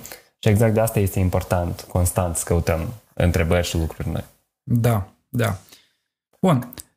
Ce tool-uri folosești? Hardware, software? Ok, odată ai spus Instagram și am înțeles și motivele pentru care ai ales Instagram. Am văzut că folosești Teachable și sunt curios de ce Teachable și nu altceva. Uh-huh. Și ce alte aplicații și tool mai folosești? Uh, uitându-mă la ce stă la mine pe masă, e laptopul și telefonul meu. Telefonul, uh-huh. ultimul telefon a fost cumpărat, e un iPhone 13 cumpărat de, de pe firmă. Eu am stat înainte de asta, când, când s-a pornit minimalist, am stat cu un iPhone 6S care era a meu și el deja avea vreo 3 ani și în continuare munceam pe el și am refuzat să cumpăr telefon, un alt telefon nou până în ultima secundă și după eram foarte fericit pentru că m-a ajutat foarte mult să-mi cresc productivitatea. Mi, pentru mine dura foarte mult timp să încarci story-urile și telefonul, telefonul la vechi. Uh, pe lângă asta, anul ăsta vreau să investesc într-un, uh, într-un uh, stativ, într-un microfon bun pentru videourile mele, eventual într-un microfon bun pentru podcasturile la care particip și la care, la care vorbesc. Uh, din uh, ca și tool-uri, uh, eu folosesc Teachable, platforma pe care sunt hostate toate cursurile gratuite și multe alte materiale care o să fie în viitor. Folosesc Teachable pentru că știam de companie de foarte mult timp. Este o companie foarte, foarte bine cunoscută în spațiul de educație personală. Am văzut alți educatori care foloseau Teachable. Eu atunci când m-am uitat la Teachable am avut o opțiune de a alege între o platformă WordPress plus WooCommerce și să-mi fac cumva custom cursurile mele uh, în platformă. Mie mi s-a părut asta o explozie la creation, n-am înțeles de ce să-mi pierd mie timp ca să-mi creez platforma mea și mai bine plătesc un subscription la Teachable. Uh, ca idee, pentru Teachable plătesc 1200 de dolari pe an. Chiar alaltă mi s-a făcut factura pe, pe tot anul. Uh, și folosesc Teachable pentru că pur și simplu ei îți oferă tot. Ei uh, îți oferă un sistem de, uh, de plăți foarte simple pentru toate cursurile tale. Eu pot să setez ca oamenii să plătească o singură dată pentru curs. Pot să, pot să le ofer opțiunea, de exemplu, cursurile mele se vând și în rate, în trei rate lunare, uh, care este practic echivalentul prețului mare. Pot să setez subscription-uri în viitor dacă vreau ca oamenii să plătească un abonament în fiecare lună pot setez ca un curs să fie gratuit doar șapte zile. Eu încă de, dezbat ideea asta dacă vreau să implementez ca cursurile să fie limitate doar într-un timp, astfel oamenii să fie forțați să facă cursul cât mai rapid. Uh, totodată mi oferă partea asta de newsletter. Eu am putut să trimit uh, e mail pentru toată audiența mea și pentru toți studenții direct din Teachable. Eu folosesc paralel și ConvertKit, imediat revin și la asta, dar uh, Teachable îți oferă teoretic opțiunea ta pe care o ai tu. Pe lângă asta, în Teachable ai și partea separată de coaching, de exemplu, coaching în care tu îl conectezi cu Calendly. Calendly e folosit pentru ca oamenii să facă appointment și practic să rezerve o oră în calendarul tău, astfel încât eu nu trebuie să iarăși să pierd timp pe e mail cu ei, eu le dau la oameni, ei plătesc sesiunea direct pe loc și respectiv rezervează o oră. Anul trecut am 45-50 de ore făcute pe sesiuni individuale cu, cu oamenii. Uh, asta e Teachable. Teachable la fel are și un program de afiliere. Uh, eu personal n-am avut rezultate din programul de afiliere, dar mă bucur să văd că el este. Alte opțiuni ale mele au fost Kajabi și Podia. Podia este un startup mai micut, în jur la 30 de angajați versus 300 la Teachable, dar Podia face niște chestii tare interesante. Platforma lor e mai vizuală, mai frumoasă, se vede că e mult mai fresh. Teachable e un, Teachable e un produs și mai vechi deja. Dar uh, Podia nu mi s-a părut până la urmă, cu, dar eu pur și simplu am ales în primul rând Teachable și acum, sincer, gândul să mă mut pe altă platformă, mi, mi, nu, nu pot să vă explic cât de tare mi-e lene să mă mut, să mă mut pe altă platformă. Plus, un alt beneficiu, există un beneficiu fiscal. Uh, să, să stai la Teachable. Uh, Teachable are o chestie care se numește Teachable Pay, respectiv atunci când uh, studenții plătesc pentru cursurile minimalistul, ei nu plătesc la Minimalistul Consulting SRL, care este compania din spatele. Ei plătesc mm. la Teachable, iar wow. Teachable mă plătește pe mine. Wow!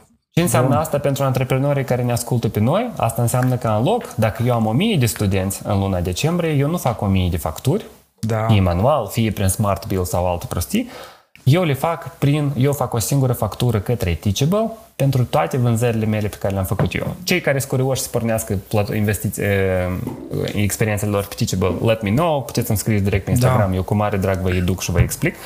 Eu am plătit pentru o consultație recent la un, am plătit pe o consultație 300 de lei la un contabil cu experiență pe Teachable, care mi-a explicat mie niște lucruri că eu aparent am făcut lucrurile, am fi, aș fi putut să fac lucrurile mult mai bine, dar eu le fac mult mai bine acum din 2023 și am înțeles că lucrurile sunt mult mai simple decât am crezut mm. eu. Dar ca și concluzie, ai făcut o singură, eu fac o singură factură o dată pe an, banii îmi intră direct în contul meu la Banca Transilvania, la ING și respectiv eu uh, pot să mă focusez timpul meu pe lipsă de administrative și uh, prostii din asta. Wow, da. Pe asta era întrebarea mea, pentru că integrarea cu o aplicație de factură online lipsește pentru tool astea. Adică asta este singurul argument pentru care îi faci o platformă WordPress. Acolo poate fi integrat Smart Bill și se pot genera automat uh, facturi.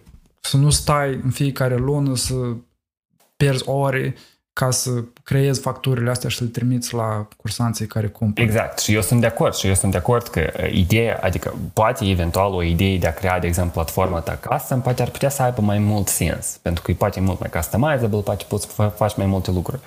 Pentru mine, în primul rând, eu nu vreau să pierd timp pur și simplu pe setări administrative. Eu n-am, n-am, n-am răbdare, n-am, n-am timp pe lucrurile astea și respectiv eu am mers pe Teachable. Eu știam pe Teachable din start, eu am, am stat trei zile cu ei pe suport ca să mă asigur ca ei să-mi explice mie cum funcționează sistemul de facturare. Până eu am putut să înțeleg concret și am putut să primesc un răspuns concret. Că oamenii plătesc la Teachable, Teachable mă plătește pe mine.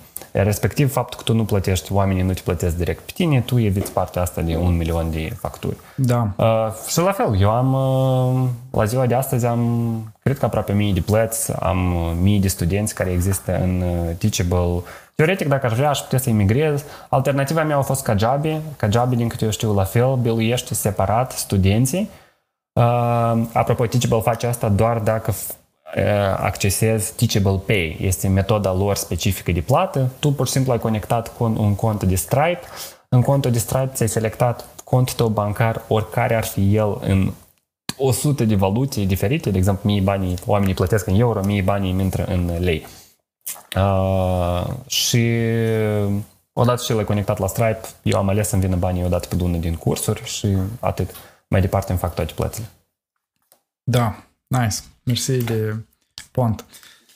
Pentru, da, pentru educatori mai sunt uh, uh, fabrica de design. Mai este încă un uh, tânăr din Cluj care folosește la fel uh, uh, Teachable. Eu tare m-am bucurat să văd alți oameni pe Teachable. Că am, am senzația că în România suntem numai eu și eu. Și eu. Pe lângă asta, eu folosesc Notion. Notion mm-hmm. este Notion e un tool de project management în care poți face absolut orice. De exemplu, eu mi-am creat toată planificarea pentru anul viitor. Acolo uh, mi-am creat toate...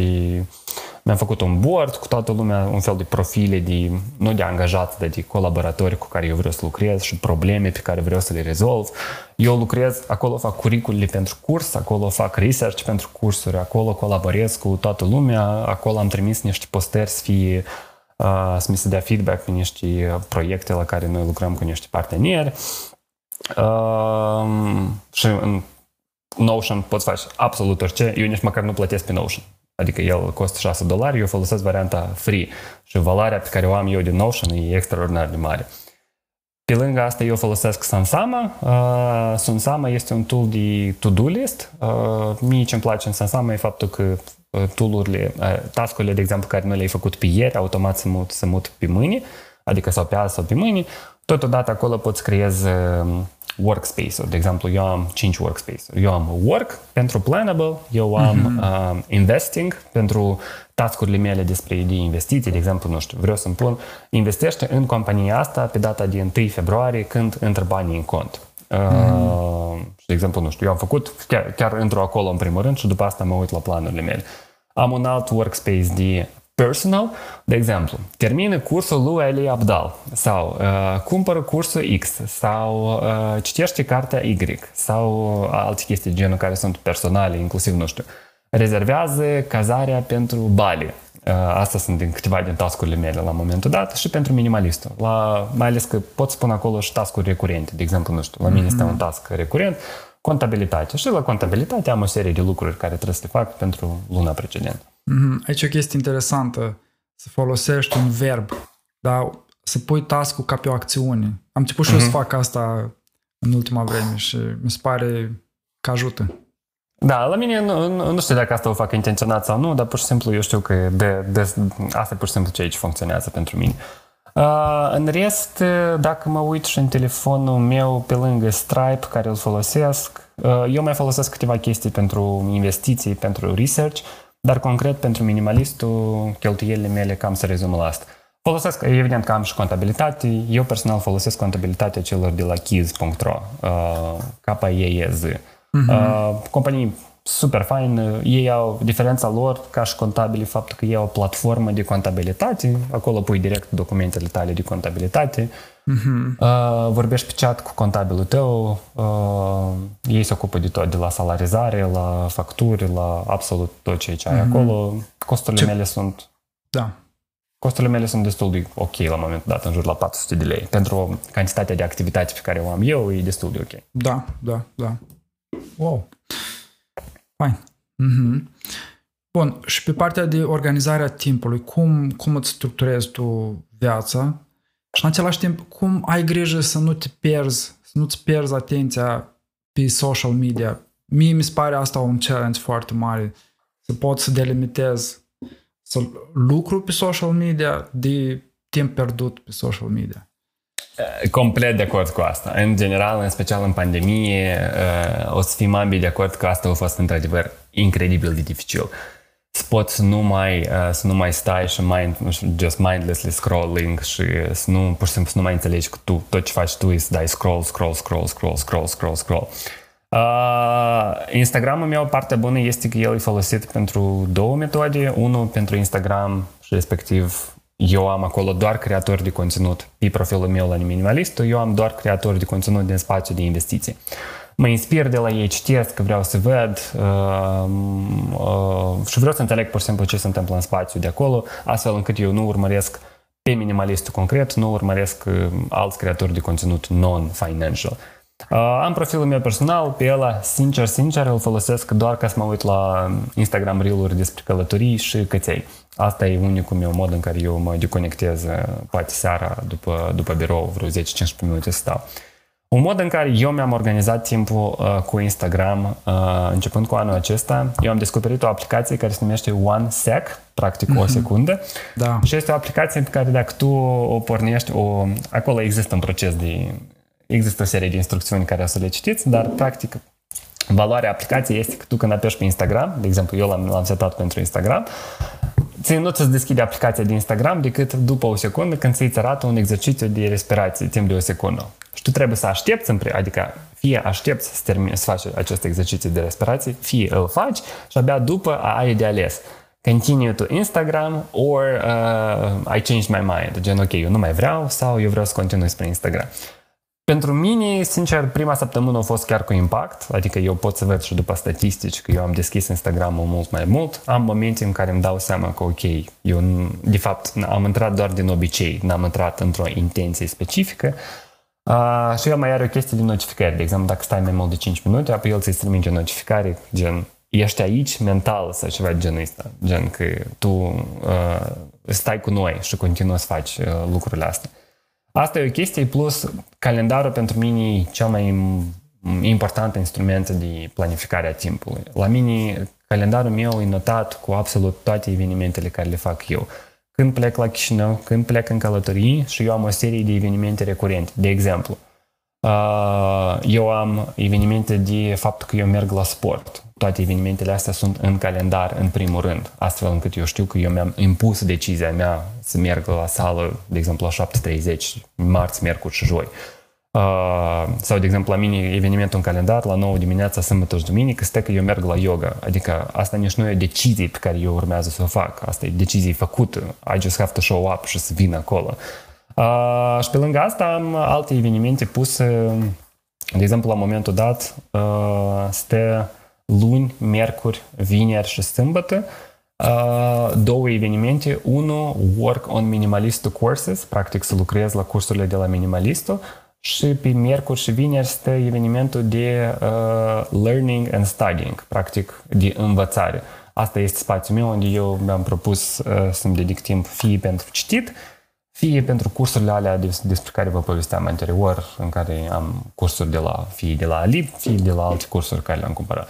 Și respectiv conștient să știu că, ok, dacă eu am acest timp alocat în calendar, eu trebuie să încerc să-l, uh, să-l respect. Și la fel, sâmbătă, de exemplu, la mine e pus în jur de la 12 până la 4, e pus timp pentru creare de conținut pentru minimalistul, filmare pentru cursuri, editare de website și tot așa mai departe. În general, încerc să, mă, încerc să respect cât de mult pot calendarul ăsta și să-mi impun această rutină de a face conținut măcar o dată, două ori pe zi sau uh, măcar să fac asta săptămânal. Mm-hmm. Mm-hmm.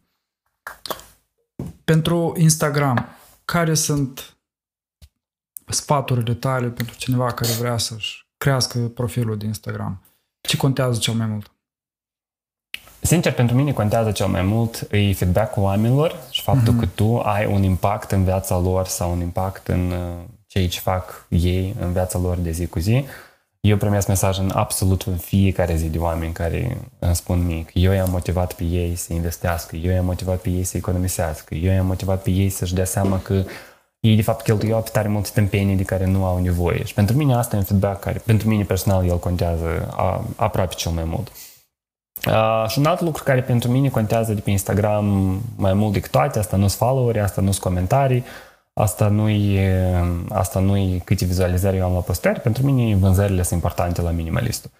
Pentru mine, pentru că like-urile pentru mine nu se transformă în pâinea pe care pot să o cumpăr și vacanțele în care pot să plec. Pentru mine vânzările sunt cele mai importante, exact de asta eu fac perioade, de exemplu, anul ăsta o să fie doar 5 perioade de vânzări de discounturi concret când se oferă. Una a trecut în ianuarie, altele o să mai fie de-a lungul anului și o să mai fie poate o, o campanie de vânzări pentru cursurile care le vând. Și evident una de Black Friday, adică anul trecut Black Friday a fost la nivelul mediu de așteptări, cred că un pic mediu spre sus la nivel de vânzări și ce am reușit să facem. Eu, de exemplu, anul trecut, Black Friday, la sugestia unui prieten, uh, Roman Bălțeanu, am decis să fac Black Friday o singură zi. Mm-hmm. Eu am dat, am făcut bundle-urile de cursuri, de exemplu, puteai să cumpăr două cursuri sau un curs și bugetul centralizat de cheltuieli și economii. Și am făcut bundle-urile de două cursuri, ele s-au vândut cel mai mult și special am făcut asta să fie o singură zi, de la 8 dimineața până la 2 noaptea, ca să punem și diferența pentru cei care sunt în Europa. Uh, și, într-adevăr, eu o să fac probabil asta fix și anul viitor. Mi s-a părut interesantă experiență, adică cantitatea de e mail care le-am primit în ziua aia cu notificări de la Teachable despre new payments și new purchases și new students și all of that. E foarte interesant, pentru că, de exemplu, eu anul ăsta, acum banii mi-au intrat uh, Uh, deja în conturi, respectiv eu anul ăsta banii din Black Friday sunt investiți anul ăsta în echipa nouă și în oamenii noi cu care urmează să colaborez. Tool-urile noi, uh, tot ce vă povesteam despre instrumentele și echipamentele pe care vreau să le cumpăr. Asta, uh, deci prima chestie este impactul pe care îl fac, doi sunt vânzările și trei E educația mea în Instagram care contează pentru mine. Eu învăț foarte, foarte multe de la oamenii cu care eu lucrez. Uh, faptul că eu fac conținutul ăsta pe Instagram mă impune pe mine să mă autoeduc în continuare și eu nu pot să mă opresc de asta. Pentru că eu trebuie să fiu relevant în conținutul meu, eu trebuie să vorbesc despre lucruri actuale și trebuie să învăț permanent. Exact de asta eu citesc, eu povestesc, dacă investesc, eu zic de ce am investit în asta și cum am investit și de ce am ales aceste companii și cred că și sper să fac și să continui asta încă mulți ani înainte. Mm-hmm. Nice. Ok, ceea ce contează cel mai mult e impactul pe care îl vezi prin feedback-ul uh-huh. pe mhm. care îl primești, vânzările și faptul că să înveți pe alții e poate cea mai eficientă formă de a învăța tu la rândul tău. Mm-hmm. Um, bun. A fost o discuție foarte consistentă, foarte plină și îmi place că am mers, am făcut zoom in, zoom out, ne-am dus și în partea de de mindset și de filozofii și de idei mai, mai generale, dar am vorbit foarte mult uh, și despre chestii practice, despre tooluri. Dacă mai ai tu un mesaj de final către audiența noastră. Uh, e, mesajul meu de final uh, probabil o să fie mereu de, de a încerca să, să vă îndemn să vă focusați cât mai mult pe lucrurile mici care au un impact foarte mare. Fix ceea ce povesteam și noi cu Igor anterior. James Clear povestește în cartea sa de la Atomic Habits fix chestia asta. Adică uh, mai degrabă, mai bine tu mergi la sală o dată pe săptămână, tot anul la rând, decât să te impui pe tine să mergi trei ori la sală pe săptămână și să nu faci asta niciodată. Dacă tu mergi măcar o dată, tu ai cu 54 de ori mai mult ședințe la sală decât tu ai avut anul trecut. Ok? Înseamnă că anul viitor, hopefully, poate ai putea să faci de două ori mai mult. Fix așa pentru mine. Eu văd foarte multă lume în finanțe personale care încearcă să economisească, de exemplu, și strâng cureaua începând cu luna februarie și spun că ok, luna asta vreau să economisesc 25% pentru că Vlad economisește 70% sau whatever number e acolo. Dar nu, nu așa funcționează lucrurile. Lucrurile funcționează prin foarte multă consecvență, răbdare, în special în investiții. Îmi pare că fără răbdare tu n-ai să reușești să ajungi nicăieri. Adică să investești în fiecare lună, asta e una, să ai răbdarea acestui portofoliu să crească peste 20-30 de ani și să fii în mindset-ul că asta urmează să se întâmple, pentru că tu știi istoric că asta s-a întâmplat și asta urmează să se întâmple, e destul de greu. Exact de asta e important să ne focusăm pe alte lucruri. Să investim în fiecare lună și să ne focusăm pe trăirea unei vieți mai bune, să călătorim, să mergem la sport, să alergăm de dimineață, să ne cultivăm cunoștințele și sănătatea noastră și în special prieteniile și socializarea noastră. Mm-hmm. Super. Deci, angajament pe termen lung, consecvență și pași mici. Și asta yep. este relevant atât pentru investiții și uh, zona financiară personală, cât și pentru antreprenoriat. Exact. Sunt aceleași reguli, sunt aceleași principii. Exact. exact. Mulțumesc, Vlad. Și eu, mi-a părut foarte bine.